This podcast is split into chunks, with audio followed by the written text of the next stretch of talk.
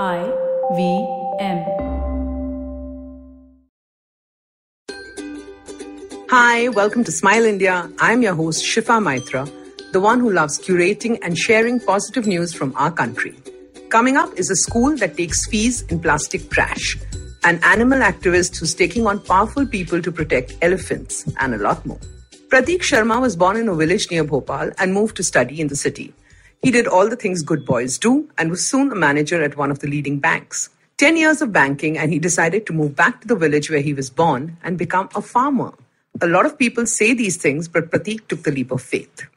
It was far from easy. He decided to grow exotic vegetables and lead the stress free life. Soon he realized that the middlemen were fleecing farmers and his income was way off his calculations. That's when he decided to grow vegetables organically and joined hands with some other farmers. They began selling their produce through a new supply chain, leaving the middlemen out. Yet their products were more expensive, so there were few takers. Pratik kept at it and showed other farmers how much he saved on pesticides and transport in this new model. Soon he had some loyal customers. More farmers wanted to learn organic farming, so he helped organize workshops. All their fertilizers and manure was created by them. Soon they took to community farming, and now everybody's profits have doubled. Finally, Pratik could show the world that he had made the right decision. Did you know that there is a school in a village near Guwahati called the Akshar School where children carry trash along with their school bag every day? They deposit it in a shed before they enter class, and this is important because the school fees is accepted only in plastic trash. 25 plastic items are needed as weekly fees. A young duo, Paramita and Mazin, launched the school four years ago in a village where children were suffering due to plastic waste being burnt. So this school was built where they studied after paying in plastic. Older children are taught recycling and they have built pathways in school with recycled plastic. They learn how to make eco bricks and next up are toilet blocks. Nobody burns plastic in this village any longer. Here, 110 children study the conventional subjects but also get vocational training Besides recycling, they learn carpentry, embroidery, farming, and gardening. Now, no children drop out from school. A model worth replicating, I think. Can you imagine someone giving up a cushy life and career in Canada to work for elephants in India?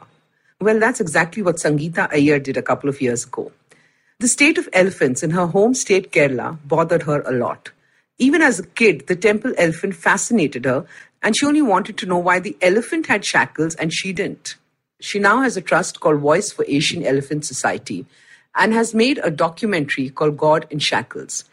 The documentary won many awards and led to a Bangalore based NGO filing a petition for protection of captive elephants. Since then, Sangeeta has been taking up the issue legally and talking about it. India is home to 60% of the world's elephants, and during festivals, they are exploited each year. Sangeeta has now been getting threats locally in Kerala and even has police protection. She's glad she's doing what she is. And when she is able to save even one elephant, she feels it's a life well lived. Madhya Pradesh's Principal Chief Commissioner of Income Tax, A.K. Chauhan, recently spoke to someone on a video call, which was absolutely delightful. The recipient of the call will soon be in the Guinness Book of World Records as the oldest taxpayer in the world.